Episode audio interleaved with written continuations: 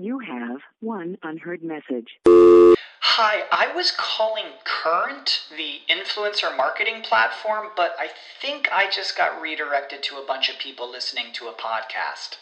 Well, anyways, I was calling Current because I was told they could help get my brand set up on TikTok Shop and even build out an affiliate program of content creators promoting my brand. And even have those content creators go on live streams and promote my product there. Wow, I could really use Current. I also heard that the brands they work with are making millions in sales. I guess I'll just go to their website at current.tech. Without the ones like you, who work tirelessly to keep things running, everything would suddenly stop. Hospitals, factories, schools, and power plants, they all depend on you. No matter the weather, emergency, or time of day, you're the ones who get it done. At Grainger, we're here for you with professional grade industrial supplies. Count on real time product availability and fast delivery. Call click grainger.com or just stop by. Grainger for the ones who get it done. Hey there, this is Straight Talk, no sugar added. I am your host, Nina Perez, and we are here to discuss life topics to challenge and transform your thinking. Let's do this. Today, I have someone that I bumped into on LinkedIn, right? So, this man had such a beautiful article written, and we just had to reach out and, and get him on here. And I'm so glad he's here. And his name is Robert Party. Now, did I say that right, Robert? You Is certainly Pardee? All right, great. Robert is one of those rare individual who embraces change and lives by the philosophy which he calls possibility in action and taking his desire for transforming and putting it into his daily action. So building resilience during caregiving of his beautiful and loving wife Desiree, he learned what it is to live life forward after loss. And I thought this was such a beautiful um way to talk to my audience, Robert, because people are struggling with loss.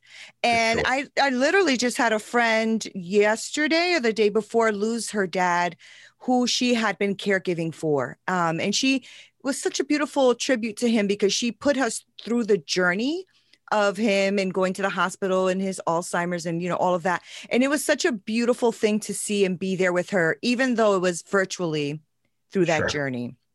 Sure. Caregiving is a challenge. But before we get into all of that, I would love my audience to know a little bit more about you. So if you can give us a little more than what I gave, that would be awesome. Sure. Well, um, I'm a New York City kid. So I, I, I grew up in New York. I wound up um, going into investment banking, actually, at the beginning of my career and met my my amazing wife. Uh, I still call her my wife. Uh, she'll always be my wife, I think.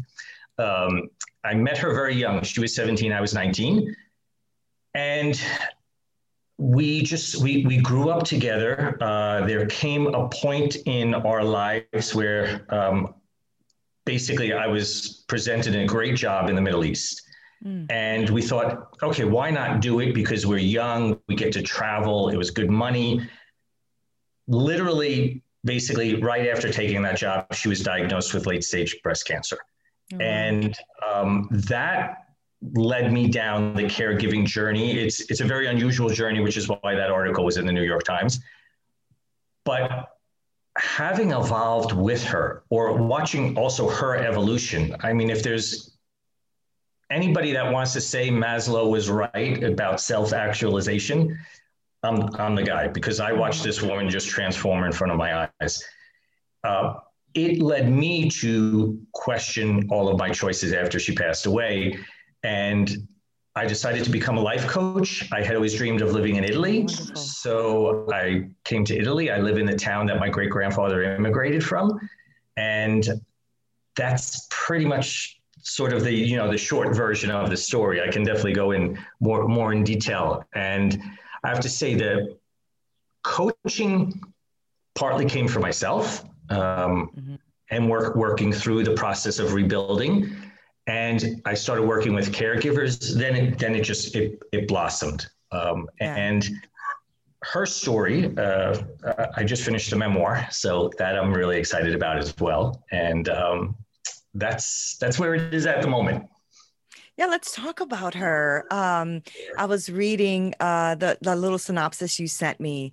It's so beautifully written, by the way, and that's just a little bit of it. So I'm excited for your memoir to come out. I am going to read that. That that was touching just that little bit, so I can imagine. Let's talk about Desiree, Sure. um, because you uh, you started by saying that you were young when they gave you this offer. So that means she must have been young when she got diagnosed with this breast cancer. yeah, actually, now I can't fault anyone because we're talking the late 90s, right? Right, right. Um, we, we, we were married in 89 and she was 21, I was 23. So it, we were very young. young, yeah. Uh, and when she was 29, 30, uh, she just went for a regular doctor's checkup in New York, and there, there was a lump. And he said, Well, you have large breasts, you have cysts in your family, don't worry about it, which was pretty standard back then because a 29, 29 30 year old woman necessarily wasn't the, the profile for breast cancer Right. when I received the job in the Middle East, she was doing an MD PhD. She was just finishing her PhD, and she said, You know what? I'm going to take a sabbatical before finishing the MD. Let me come out and live there as well. Well, in the United Arab Emirates, you have to go through a physical uh, health screening, basically, not a physical, but a health screening to get a residency visa. So I said, Well, you know what? Why don't we just do a full physical anyway? Because it's been a long time and they found the lump. They decided to do a needle aspiration, and there was no fluid. Now, I didn't know what that meant at the time. I learned very quickly from that point forward. She was nervous, but we both chalked it up to, you know, it's it's next to impossible. You're young. She she didn't even learn in the medical school while, while she was in it that women her age really were that profile, and she had no family history. Well, it wound up being stage three breast cancer. Wow. Um, she had 11 of 12 lymph nodes positive, uh, and it was right after her 31st birthday. Um, she had the surgery. She had a radical mastectomy on the left side. And from that point forward, we embarked on that journey. Now, my wife was was a really she was a strong woman. Man, was she a strong woman. Um, but she also lived in a very unusual way. She didn't believe in judgment, other people or herself. So she didn't know her GPA. She didn't know her MCAT scores. She didn't know anything. She asked me to fill them in on the applications because she only wanted to know she was doing her best. So in the Oh, Middle East, awesome. yeah, it was just, and and she stuck to it. Um, uh, she she really did. She lived her life. She lived and she died exactly the way she wanted to live her life. She approached everything with the power of choice. And so she asked me, she said, Look, Robert, I know enough to be dangerous to myself. I need you to help me. Will you take care of all of this for me? She goes, I I don't want to know anything but the next steps. I don't want to know the, the details of the disease, anything. And of course I said yes, because uh, what what else could I do, right? Right. Um, and practically at, at that point, I became her surrogate, which was a little unusual because I had to live the disease to make the right choices in line with her definition because she wanted to be aggressive. Um, the cancer did, she did do a stem cell transplant, uh, which at that time was experimental and they found out it had no bearing whatsoever on mortality. Uh, but she decided to do it and she went into basically a quad i call it a quasi remission because at that point in time there were really no pet scans Mhm. which are so much more sensitive than a cat scan so it probably was in her liver non-detectable up until it got big enough so she was in this remission and she went back to medical school and she decided from the very beginning when she was diagnosed I need to use this as best as I can to help other people. Wow. And life brought her, when she recurred, uh, which was much more difficult for me than it was for her, actually, because she actually when she was in remission, she was sort of in a depression um, because she was so afraid of when she never told me this until it came back, when it was going to come back. Mm. Just from what she knew she was going through, she knew that it, she had to have a bad diagnosis. And they had told me when when she did have the surgery in Dubai, actually, an amazing doctor uh, connected to the Mayo Clinic. Uh, because it was Thanksgiving, and our doctor in New York said, "Look, if you fly back and you know, we're going to have to put you through the system. It's going to take too long. Just get get the breast off, basically, um, get it done there. So when it returned, she felt relieved that she can then, I guess, be who she needed to be without the fear. Where for me, it was like, are you effing kidding me? Right. Like, that's, what, like, that's what I'm thinking. Like, what? wow, she was strong. Wow. Yeah. And so it led her down a path. I mean, we did so, our life took off in a spiritual direction, which is was unfathomable. We spent a lot of time in India. She would get on a plane the day she had chemo, sleep the whole flight over to India, and then work in a hospital, uh, volunteer wow. hospital. And there was just there was so much. Uh, she she wanted to give so much. She wanted to do so much. And when when she did pass away, what I kept telling people is I said, you know, she didn't live a short life, even though she was 41, but I said she lived an accelerated life. I mean, she mm-hmm. lived a full life and she became the director of palliative care at New York Hospital. She said, who better? She said, I'm somebody that's dealing with, you know, the concept of death on a daily basis. And she became an advocate for patient choice because we found a great group of doctors that allowed us to live her disease the way she wanted.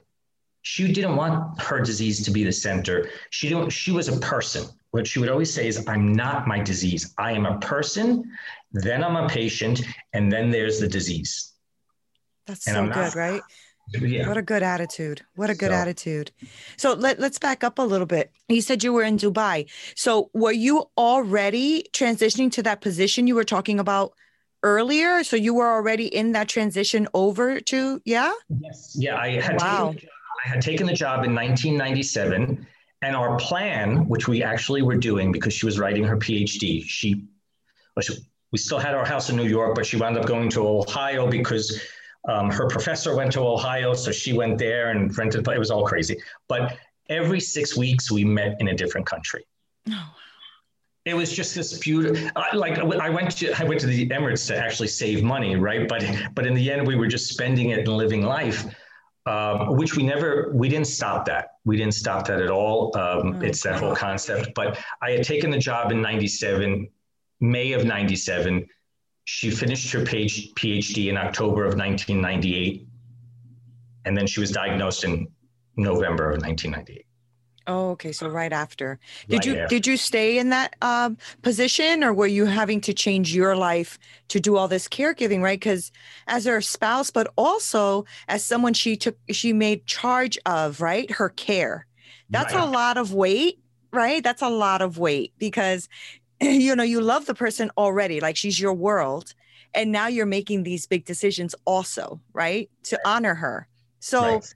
did you stay in that position? Were you able to stay or did you have to make your own life transformation? There there there, there was a transition. So basically while she was going through the whole chemo situation she wasn't at school at that time. So I would we would be in the United States. She would get chemo. We get on a plane, fly back to Abu Dhabi. She would recover on the beach for you know 18 days. Then we'd fly back to New York, get chemo, and we kept doing that. Gosh. When she started medical, went back into medical school, she asked me not to leave the job. She's like, I, I love Abu Dhabi. I love our lifestyle. I don't want my disease to derail your life in 2001, I had the opportunity of um, working with someone where I would be able to work from New York and only have to travel back and forth to Dubai uh, once a quarter. So, of course, oh. I just I, I opted for that. But as time went on, I stopped working, basically. Right. Um, Yeah. it, it was it was a choice. I, I was very lucky as well, but it was a choice not so much from the caregiving point of view, but from understanding the progression of her disease while she didn't know, and um, getting more frightened every time I, I had a result, and I didn't want to be away from her, but also to participate in her life and give her all the space she needed. Like you said, it was very heavy. I don't ever remember it being heavy, which is really So interesting good. Yeah. because it was a gift I could give her. And um, I say all the time, I say, I realize that purpose is when your values come in alignment with your passion. And so that's that's really w- what happened. And what happened for me was to learn sort of to rise above my own ego. This wasn't about me at all. Um, Once I realized that, and what I could do for her, was was great, and I watched her grow in this career. Um, you know, when when the doctor we had transitioned to oncologist midstream because I wanted her to do something even more aggressive, and we found this great guy in New York that did vitamins and all kinds of other stuff. He he did traditional chemo, but he added all that other stuff in, which I think really maintained her energy level. Um, and when he called me into his office. Um, I'll, I'll, I'll never forget it. I'll never forget. I just, I, I, I knew he never asked me to come to his office to Right. discuss results. And um, at that point in time, he said, you, she, she really should go into hospice, but that's not who she is. So you'll have to become her hospice. And I learned how to draw blood. I learned how to flush a port. I, I learned, I said, just teach me whatever you need me to know. Um, and she wound up living another 16, 18 months um, Wow. and gave a, a very pivotal speech at VNS Hospice right before she passed away. And of course she did. This Yeah, woman is a beast. Can I tell you something which is insane? Like, I, just this is what's what's so me because I I say all the time, I am beautifully scarred for having loved and cared for my wife. I watched this woman. She had um, basically herpes sores uh, in her throat and her tongue from the chemotherapy. right. She gave this speech and she refused to stand behind the microphone. For an hour and a half, her voice, the pain she must have had, but I'm you to imagine. couldn't tell. And she basically talked about the lessons walking the line between doctor and patient. And I knew right then that was it. Yeah. That was her moment. She needed to do that. And she passed away soon after that. Right. Um, wow. What an impressive human being, huh? Yeah. If we can live our lives like that, even a quarter of the way, a quarter of that, because most of us live our lives making a lot of excuses, right? And not moving forward or thinking we can't. This woman was getting chemotherapy and flying to Dubai to rest and coming back for the next session of chemotherapy. You know, most of us would be like, I have chemotherapy, I can't, you know? wow, that's so impressive. So Well- impressive. You know, you, you, you, said something which is eh, the reason I wrote the memoir. Of course, I, I, I love the woman. I, I want everyone to, to just know how amazing. But we focus so much on on living in a state of joy. Like if anyone asks me about, we had the. I remember laughter. I remember joy. Of course, there were tears and pain, and there was that moment that I was really thrown off kilter because of the whole, you know, it recurring. But like you just said, someone once said to me, you know, that whole story is about rising above complacency. Mhm. Like we have this life. And how many of us, we're sort of just, we're not building it consciously, we're not living it consciously. And then if we get that piece of paper from a doctor saying, uh oh, you have something really bad, all of a sudden we wake up. yeah. Um, Yeah. and what what really this taught me, and it's a hard thing for people to hear because we don't want to hear it, but we're not meant to survive life. Oh, that's it- powerful. And so, what are we waiting That's for? That's powerful. Yeah. That's so powerful, right? Because that breaks the barrier of all of the fears and excuses and victim mentality and stuff that we suffer with. A lot of people do, right? I mean, I'm just coaching people myself and I'm going back into getting my NLP certification and, and practitioner and all that kind of stuff. And I'm realizing all of the limiting beliefs that just come and stop you in everything that you're doing in your life. And then life is gone. And then life is gone right? I mean, you had your wife there and then she's gone. It's like like that, right? Yeah. And it's like it was 11 years and I was prepared. It was like that. It was like that. And yeah. it's like at the same time you were able to provide her a life that she also liked, right? She liked going to Dubai. She liked traveling. You were yeah. able to stop what you were doing and say, I'm going to care for my wife. That is powerful, powerful because I've known of couples that you know, kind of like split when difficult times like this happen, right? So for you to be able to care for her like that also scarred her beautifully, you know? And that that is that's a beautiful thing. That is so beautiful because you actually did what the vows were meant for, right? It was yeah. in sickness and in health until death do you part. And you did that. Bravo to you, Robert. Well, Bravo thank, to you. Bravo. Thank you very much. Can I, I jump in because when you talked about limiting beliefs, you know, it, it is so true. And the, the thing is, we didn't even craft those beliefs. We just mm-hmm. assimilated things along the way and came up with these, these, truths that really don't don't have much basis at all, really. Right, they're lies. Yeah. So yeah. I, I love that you do that work and, and you're talking to people about li- limiting beliefs because why why why waste life? I mean, my, my wife's memoir is, is, is called Chasing Life, and it has nothing to do with time. It has mm. nothing to do with time at all. It has all to do with that rising above complacency and, and living consciously.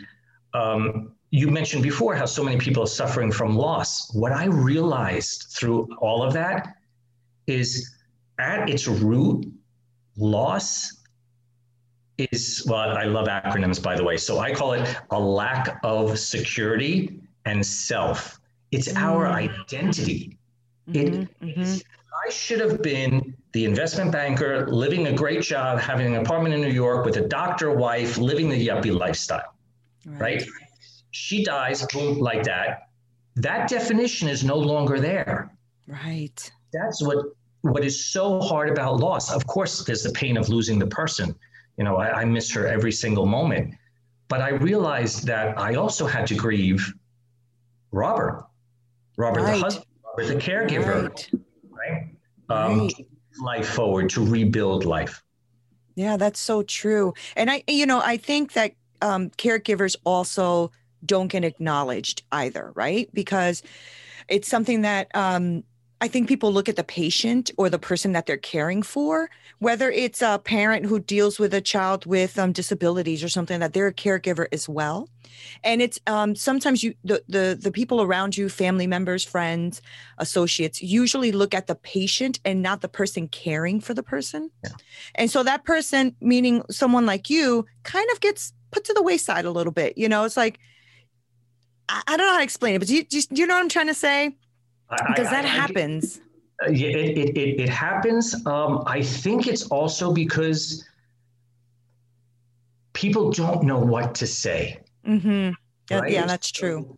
There's, yeah. there's so much of it's it's not that when you become a caregiver, all of a sudden it's as if you're going through this master's PhD super course where you come out speaking a different language. Yeah.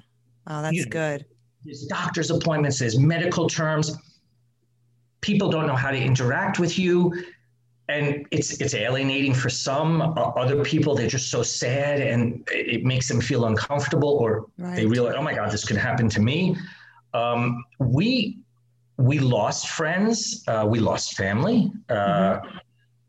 but we gained deep, significant relationships um, right. as well. So it's it's part of because it's a transition. It, it is a transition. You become a caregiver. Uh, I have a very good friend who who lives in Canada, um, caring for her daughter, and you you know, her, her daughter can't do the things that other children do, and parents don't know how to deal with her or the daughter. I think I know who you're talking about. Is she a caregiver? Does she have a? Yeah. What's her? Can I ask you her name? Brenda. Oh, okay. Okay. No, it's not Brenda, but Okay, I know okay. someone in Canada who does that kind of work. Yeah. Same same story. And so, um, and one of the reasons why, when I decided to to transition my life, I wanted to be able to help caregivers. You know, coaching coaching is so powerful. Yeah. But what coaching really is is you need to empower the person. You're you're trying to make yourself obsolete in the person's life, basically. Right. You know, you're not a motivator where they have to come and, and see you once a week to get a pep talk, and you're not an influencer trying to manipulate the way they think. You're Right. saying, look, you, you are unique, you have unique tools, and so you've become a caregiver. What can you put to use? For me, one of the things that I put to use and I had to learn was sur- surrender, which I think is such an act of bravery Yeah. you know Yes, it is. because there there are things there are things you can't control Right. um, Right. and the more energy and time you you dedicate towards that the more draining it is for you you fall into the victim mentality because you're not able to change something that you want changed Right. but there's that whole other side of it where what I wound up, what I realized uh, after my, my little, uh, let's say, imbalance uh, when she her cancer recurred, was that I wasn't there to fix her. I was there to support her journey, Wow. support her in that journey, and that's all I could do. Right. That required surrender, right? That that required, and what surrender does is it focuses you on the present moment, because you can't change the final outcome. So Right. what can, what can I change today? You know, That's so powerful.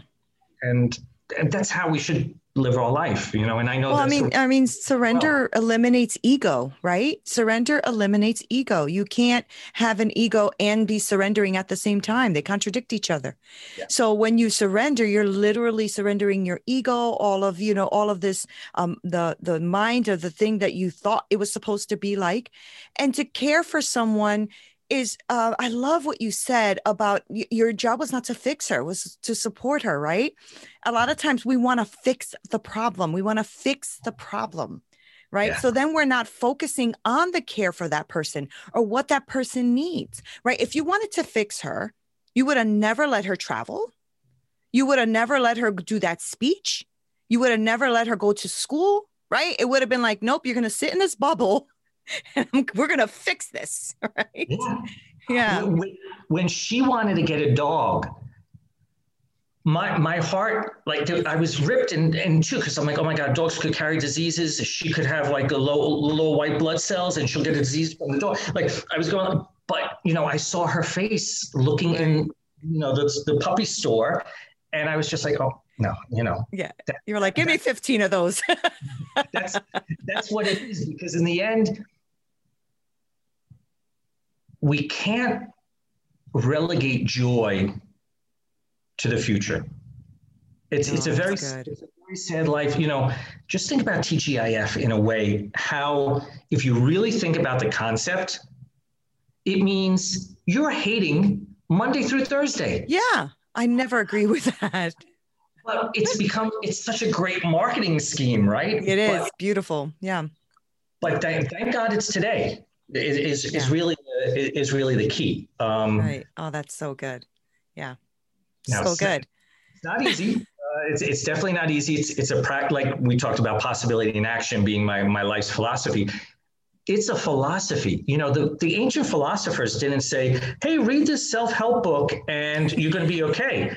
They said, put these lessons into practice. It was all about practice. Now we're so addicted to reading every self-help book that there is, coming up with these nuggets, we feel like we're being active, but it's up until you you you step into, you know, what was it? Brene Brown talks about um, that uh, Theodore Roosevelt quote, "The man in the arena." It's it's oh when you i love that quote yes you Yes. gotta you gotta step into the arena. And one of the things I learned um, is, you know, if you go into the arena with a big shield, you're going to think that your power is the shield. Right. right. You need to you need to feel it all on your skin because when you're feeling it on your skin, you're going to make the decisions because discomfort causes growth, right? Discomfort right. makes us ask questions. When everything is comfortable, we'll just be sitting back having a margarita on the beach and we're, we're all good, right? So, um, but, yeah. you know, l- like I said, this was, this was a journey and a practice that evolved also because I, I grew up in a very difficult relationship with um, an alcoholic father. And I learned at a very young age about resilience and grit, mm-hmm. even though I couldn't define them. But it gave me, let's say, that that wherewithal. Mm-hmm. But what I realized is each and every one of us is, is resilient because if you think about when's the last time you ever said, I can't take one more thing? Mm-hmm. But you do, you're still yeah. here. you take a lot more things. so true. our, our, back is against the wall. Yeah. And somehow we find strength. But what if we could find that strength at will? Not wow, waiting for our back good. to be the wall. That's that's you know, so that's so good. I could go on and on, on That's on. so good. You you are obviously stepping into what you're do you're supposed to be doing as well because just this little conversation that we've been having, not a little conversation, but the short conversation we've been having, you've dropped amazing gems and nuggets already. So I'm sure that you're an amazing life coach and helping people with, you know, their challenges and where they're stuck, right? Because you have now, um, fortunately and unfortunately, a great perspective, right? Because you had to go through that hard loss in order to gain that perspective um, but at the same time we benefit from your perspective right? well, thank you. Thank you. So it's a it's a beautiful thing. So before i let you go i really want you to let my audience know about the memoir. Oh sure. Um, uh, just a little synopsis of what it's you know what it's about and the name of it and where we can find it find you you know follow you things like that please. Oh, oh, great, wonderful. Um, okay, well, first to follow me, you can just go to my website, which is robertparty.com. Um, also, it has all the links for Instagram and everything else on, on the, the website itself. For the, the memoir, which is due out on June 21st, it was my wife's favorite day because it's the brightest day of the year, right? So uh, it's called Chasing Life.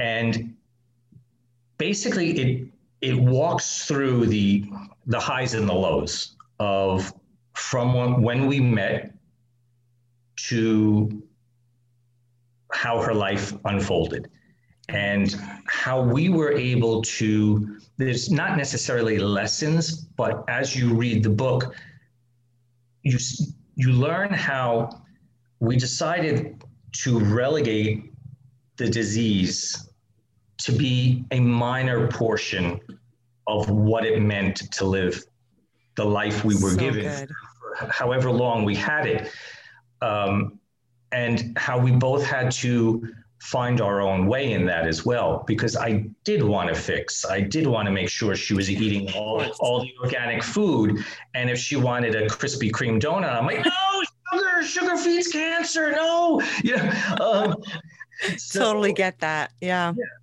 uh, and that's that that it brings us up to you know when when she when she passed away um, and it was those lessons that I was able to harness to decide to follow my own dreams and, and leave my comfort zone of, you know, I went back to Dubai because I had a ton of debt, paid off the debt, and then thought this is not the life I should be living. Um, right, right. And said, you know what?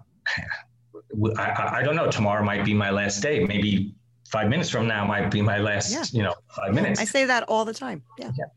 And showed up in Italy with two suitcases, not speaking Italian, not having a job, and just said, "Okay, now what am I?" That's fantastic, right? That's fantastic yeah. because you've already you you have a, a mentality now like not promise tomorrow. I'm gonna do what I want now. I'm gonna do what I want now right? And i have i've always said that too. I say that to my kids. I said listen we're not promised tomorrow. Does today look good for you? And if today was your last day are you proud of today?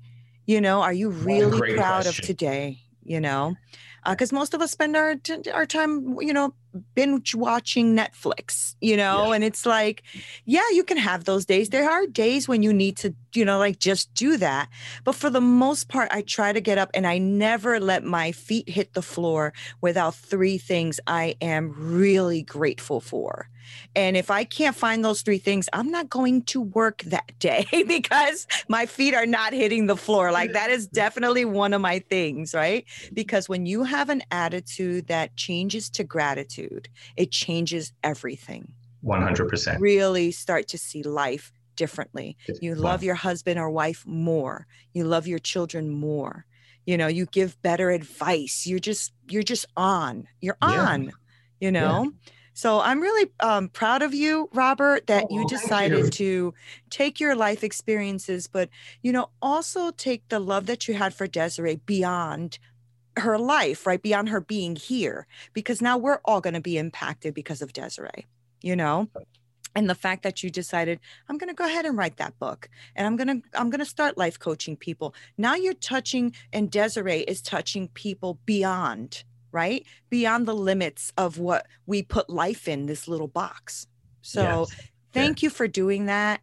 Thank you for spending time with me here. I appreciate no, Thank you for having me. Really, this this was a pleasure. This was really oh, a pleasure. Great. I, am glad because I I was really looking forward to this. And the more I kept reading, like the article and the synopsis, I'm like, oh my god, I love Desiree. I'm gonna really love Robert. I mean, this is amazing. So I love what you're doing, and um, you know, I know we're connected through LinkedIn, so I cannot wait for your book and everything. I'm definitely picking that up immediately. So thank Excellent. you. Excellent. Okay. Thank you. Thank you guys so much for watching and being here with us. Don't forget to subscribe to our channel so you can see much more amazing content like this. This was a beautiful, wonderful conversation with a beautiful human being about another beautiful human being. So thank you guys. Until next time. Make sure that you visit our website at Straight Talk No Sugar Added, where you can subscribe to our show on iTunes and Stitcher or anywhere you listen to your podcast or on YouTube so you'll never miss a show. And while you're at it, if you found value in this show, we'd appreciate a rating on iTunes or if you simply tell a friend about our show, that would be awesome too. If you like this show, you might want to check out our book as well. It's Hit Me With Your Best Shot How I Overcame a Hard Hitting Life. I am Nina Perez, and I am here for you. If you are looking for private coaching, make sure that you email me at hello at straighttalknosugaradded.com. Until next time.